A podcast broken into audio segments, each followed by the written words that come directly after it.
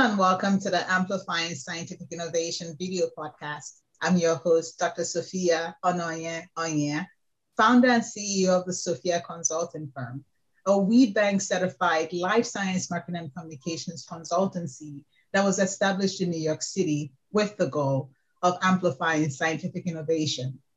The goal of this podcast is to showcase the importance of science advocacy, health equity, and influential leadership through conversations with senior leaders who will share their unique perspectives on their leadership journey, corporate vision, and industry outlook.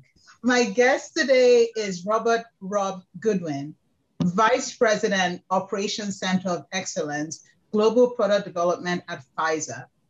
Every day, Pfizer colleagues work across developed and emerging markets to advance wellness, prevention, treatments, and cures that challenge the most feared diseases of our time. And as you will see in Rob's background, Pfizer firmly believes that science will win. And I was very fortunate to join uh, Pfizer very early in my career. Actually, my first official job was at Pfizer, where I worked in analytical chemistry at the Pfizer Global Research and Development Headquarters in Groton, Connecticut. And I returned to the company a few years afterwards as an MBA summer associate, where I supported the Lyrica marketing teams, pioneering multi channel marketing efforts. Additionally, we have previously featured senior leaders at Pfizer on the podcast, including Bert Bruce, who is, of course, original president, North America for Rare Diseases at Pfizer, and Sandy Amaro, who leads Pfizer's clinical trial diversity efforts. But today, it is truly an honor and pleasure to welcome you to the show, Rob. Thank you so much. It's, it is my it's my pleasure. And my first question, and you can answer it from any perspective that you want, including a clinical perspective, but what is your definition of scientific innovation? Well, I think you can look at it many different ways, right? But when I look at any innovation, right, it's really around bringing new information, right, or solving a problem, or really entering into that unknown, improving upon, you know, maybe what the an existing, in this case, maybe a treatment was, yeah. right? And making it, bringing it better. So, you know, if you look at, you know, work that we do here at Pfizer, it could be around discovering a new compound, mm-hmm. understanding biology more, maybe, mm-hmm. or maybe even, you know, as simple as uh, a new device or something that's going to help, you know, with the delivery of a, of a new medicine to a patient. So you can look at it many different ways. Right. No, I, I completely agree with you. I think innovation has the potential to impact us in multiple ways, but a common variable that we choose in the life science industry is patient outcomes. So, but but one thing I also find truly remarkable, especially amid the great resignation, is that you've been at Pfizer now for over 23 years. Why have you chosen to stay with the same company for over two decades? And what is your vision for the future? Sure. So I stay here because I love being here. I love the people yeah. uh, that I work with. I love our mission and how we serve patients. I love the fact that every day something's different. You know, in our business, scientific innovation, right? New opportunities to change how we operationalize clinical trials, all that is at our fingertips. So, why do I want to go somewhere else when I feel like I'm so privileged to be here and to partake in all of this? Um, it's really been a pleasure to be here. And I hope this is the company I retire from. ah, so that's it. That's your vision for the future. I love that. I don't think you could have picked a better company. Obviously, Pfizer has played a very important role amid the pandemic, but even prior to that, some of the great blockbusters of the 90s we know have been Pfizer discoveries. So, thinking through about your leadership journey at Pfizer, what would you consider to be your leadership mantra? And how do you think it might have helped to create opportunities for, for other people, especially uh, women and, and minorities, as we think about organizational advancement? Yeah, I've learned a lot from a lot of people here over the years. And, you know, working at Pfizer, you get a lot of exposure uh, to uh, great people outside of the Pfizer walls. And I think it grew me as a leader. You know, often you get a chance to watch people and see how they interact with others, and you you want to be more like them. And that was definitely something that I still aspire to. But my leadership style is often, you know, I, I try to listen more. Mm. Early in my career, I mm. felt like I needed to talk more. Ah. Now I realize I need to listen more, bigger ears, right? And and spending the time. I also have a more of a coaching style. So, mm. you know, part of this is the journey is really letting people express themselves, to get the best ideas, not just my idea. Right. And takes on many different avenues of diversity, right? So of course there's diversity of of cultures, there's diversity of race, there's diversity of ideas. All mm-hmm. that has to come together mm-hmm. in, in, in, true leadership. And I feel like that's a something I think I do a pretty good job at. ah, well, I, I could say so myself. And I, I love the point that you made. I think it's an important one. Perhaps earlier in your career, you have to talk more to prove yourself. But as you become a leader, it becomes more important to listen to input and to make sure that you're informed and making the best decisions for the advancement of the company at large. So thank you so much for sharing that. Thank you. And now my next question for you, of course, has to come back to Pfizer. Uh, can you please provide a top line overview of some of the work your team is doing to innovate Pfizer's clinical trial operations? Absolutely. And so this is an area I'm really excited about. So you asked me, why do I stay?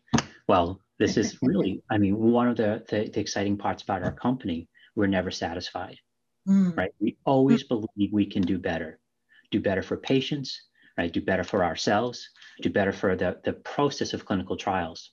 And so some of the areas that we've been working on for years, but have really proven to be, I would say, at the, the tip of the spear right now within clinical trials is around decentralization, mm-hmm. right? So we've always known that we'd like to serve patients where they are, right? Whether they be at home and or, you know, typically closer to their home in a clinical trial, most patients travel anywhere from 25 to 50 miles to get to a clinical trial site. And while one might say, oh, that doesn't sound too bad, if you're a person that might not have the means to do that, you might not want to participate in a clinical trial, or you might sign up for a clinical trial and then actually drop out, right? So with the pandemic, what we've learned is really we can bring clinical trials to patients. So whether it be through telemedicine, video like we're doing today, mm-hmm. right? Um, we can do things with uh, home health, so coming right to the patient's home. We can have more opportunities with delivering patients' medicines to a home. I think that the, the world really has opened a, a new aperture in terms of how we conduct clinical trials. We have some studies right now where we actually have mobile buses that are traveling through the community. Wow very early on there, right? But wouldn't that be great if, you know, if you can't actually, you know, leave a community for any one reason, if that bus could come there, right? And really, you know, be able to treat you right in your true neighborhood. So I feel really excited about these things, whether it be with technology, and of course, a lot of technology plays a role here, but more importantly, just meeting people where they are, right? And so people with people, so nursing, etc., coming right to somebody's home. So, you know, today, right now, our new protocols, 51% of our visits are virtual. Wow. And that's not because of Rob Goodwin. That's because of everybody that works on Pfizer clinical trials, all working together, all really trying to pull in the same direction to create a better environment for the patients. Yeah, and it's based on that common knowledge that every Pfizer employee shares, which is that science will win right? And, and that is bigger than any one individual itself. So thank you so much for providing that update. Now, I'm curious as a leader, you've obviously met people across the, over the years that have shaped and influenced your career and who you are to date. So I'm curious to know if there are any notable mentors that have helped to shape the man that you are today, the leader that you are today. Sure, great question. And, you know, so it's easy to say, well, the person I'm working with today is that right. person but actually it is that person. So my current boss has taught me so much. And, you know, I've had a long journey, as you mentioned. So when Rod MacKenzie came to our organization, he didn't know development. Mm. He hmm. had a chemistry background, like mm. early science, right? So he had a basically he needed to push every day to really understand what we do and challenge us. Mm. So with some bosses, you know, you may grow an inch, I grew a foot. Wow. Because he really pushed us to understand well, why do you do it that way? And in explaining why you do it that way, you start to realize and rethink, yeah, why do I do it that way? Mm-hmm. That's mm-hmm. slow. That's mm-hmm. not really, you know, getting us to the the end point we really want. He also pushed us much more on diversity in our clinical trials. Mm. Right? You specifically doing to reach out and actually, if you want, engage those populations. Right? He's pushed us on even internally in terms of how we hire people in our organizations. Right? He's pushed us in making sure that we have equity and diversity across our leadership ranks. Mm-hmm. He's the first person that I can really say in my career that was so strong about those different aspects mm-hmm. that he pushed me personally, and I'm a better person and a better leader because of it. And you know, he is retiring, um, and I'm going to miss him because I think there's something about you being challenged every day for the right reasons that grows you. Wow. I mean, that is such an excellent story. I've been fortunate to meet Rod MacKenzie through my position as the chapter president for the Healthcare Businesswomen's Association, the New York chapter. And Rod has been very supportive of the HBA. And I believe he was actually the first man to win the HBA's Women of the Year award. And I think he says a lot for his mentorship style and his ability to support and, and elevate people all across the world. So thank you so much for sharing that. Whew, all right. Uh, my next question for you is regarding technologies. Obviously, this will not be a scientific innovation podcast if we don't talk about emerging technologies. So, are there any that you're currently excited about, including, of course, what Pfizer is doing internally, and, and why are you excited about these uh, technologies? Well, I am excited about a lot of technologies right now because yes. I feel like we're on the cusp of essentially all the great things that consumers you and I are using every single day are now becoming available for clinical trials. You know, I felt like we lived in a realm where, you know, our daily lives was separated from sort of what we do in clinical research. Yeah. But now you see, you know, um, devices. You see the use of cell phones every day. You see the use of the web. You see all these things happening around us, which is really facilitating the use in clinical research.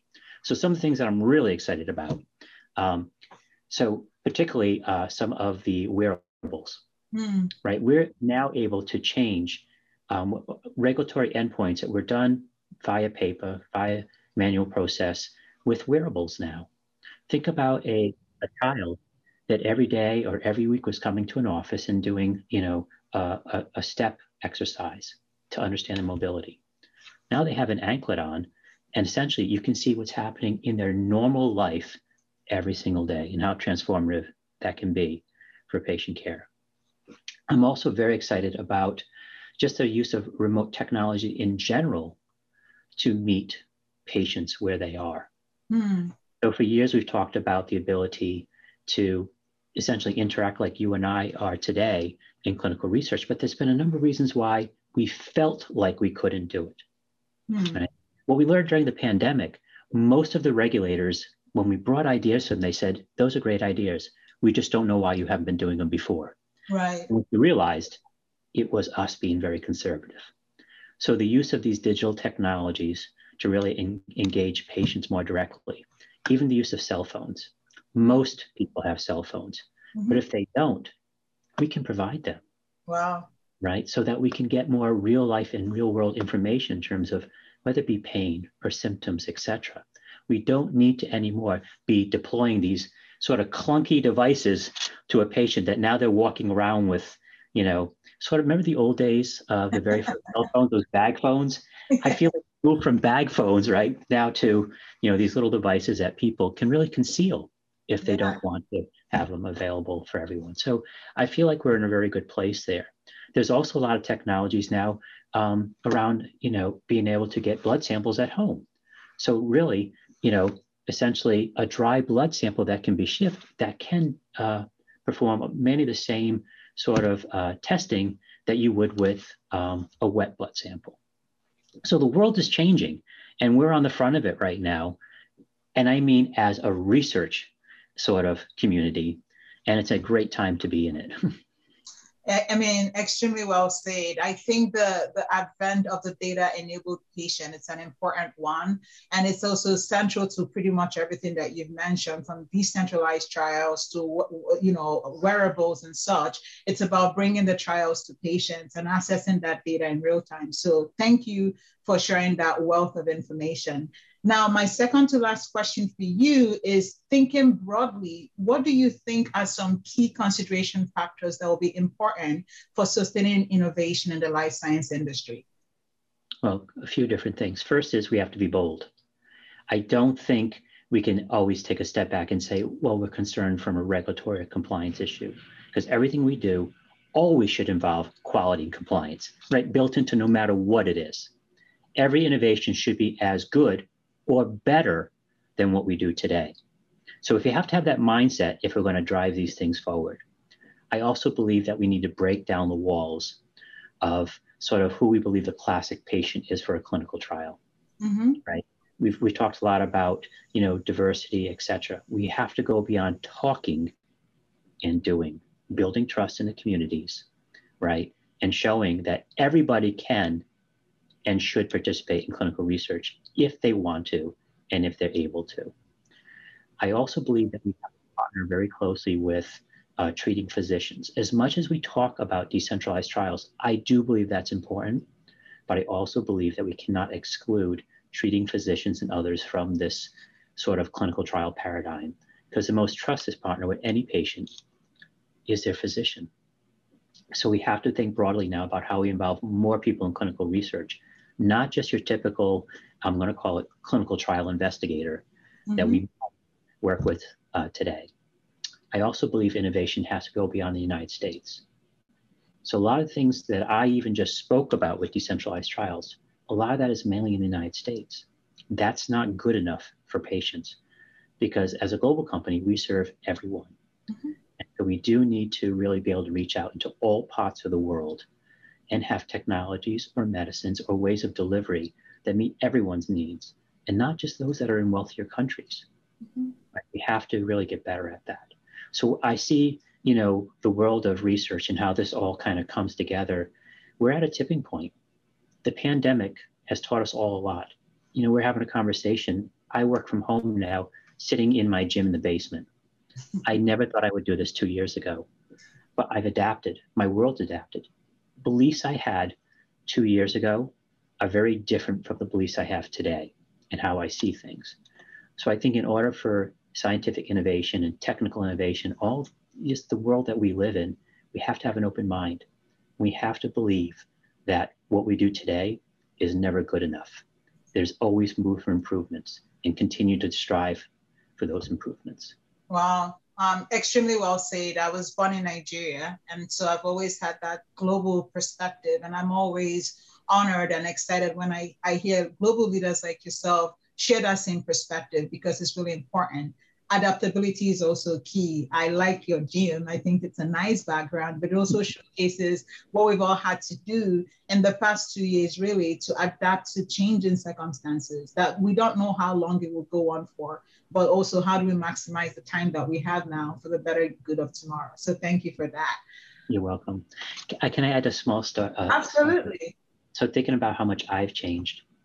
So for years, I've been talking about decentralized trials. I've been talking about telemedicine, etc. It wasn't until the pandemic I had my first telemedicine visit. So I had been pontificating, talking about how great this would be for patients, but I had never done it. Wow. And I realized that you always have to sit in the shoes of the patient to really understand how they feel. And I remember my first telemedicine visit, I felt very clunky, right? I, I wasn't quite sure how it was going to go. I wasn't really sort of meeting a person, you know, face to face, a person that I'm trusting with my healthcare. And I've learned now, I've had a number of these over the last two years. And I realize it is a learning curve for us all, for the patient, for the physician, and then even for researchers as we're trying to collect information to participate in our clinical uh, clinical studies. So I think, you know, I hate to say the pandemic has been good because obviously it hasn't. But if we can cherry pick some opportunities that we've learned, I would say that, you know, from the healthcare front, we've learned we can do better. Mm-hmm. We don't have to follow the existing paradigms. And in clinical research and for the work we do, there are other ways of reaching patients if we're open to it. I, I don't have anything I could add to that. It's, it's heartfelt, but it's also prolific, right? And and I think even in the darkest, deepest catastrophes that we face in life, there's always an opportunity to learn. So thank you for, for sharing that. Uh, my final question for you is the easiest. Uh, okay. It's do you have any other comments or thoughts that you'd like to share with our audience before we wrap today? Sure. Um, if I just had one comment or one thought is, um, you know, part of the role that we all have is really um, building trust, right? So we talk about building trust, and I talk about it for clinical research, right? Building trust with individuals. But I think the other thing I've learned through the pandemic is we have to go beyond. We have to really trust each other. When I see some of the divisive activities that happen, you know, across the world, it bothers me. And what I really believe is that we are one. You know, I have a global position and I have the opportunity, the privilege to work with people in many different countries. And what I find, right, we all have the same hopes, dreams, fears. And so if we can all just continue to come together for the good of everyone, I think it makes a huge difference in the world that we want to live in and hopefully the next generations. Oh, thank you. Again, it ties back to what I shared earlier. You're really and and a true example of a Pfizer colleague. Every day, Pfizer colleagues work across the world, both in, in developing countries and in emerging markets, to advance wellness, prevention, treatments, and cures. And, and thank you for showcasing that the global perspective that uh, our, our search for healthcare, our optimization of, of sort of technologies to, to evolve our standard of care, and our desire to be healthy for our families, for our friends is something that is truly universal. So thank you for gracing us with your presence today and the knowledge that you shared. I, I look forward to staying in touch and I'm really inspired by the conversation that we've had today. So thank you again. Thank you for having me. And it was really just wonderful to meet you and really thank you for allowing me to participate. Uh, it's my honor and pleasure. I hope you have a good day and uh, I'll be in touch. Take care. Thank you. Bye.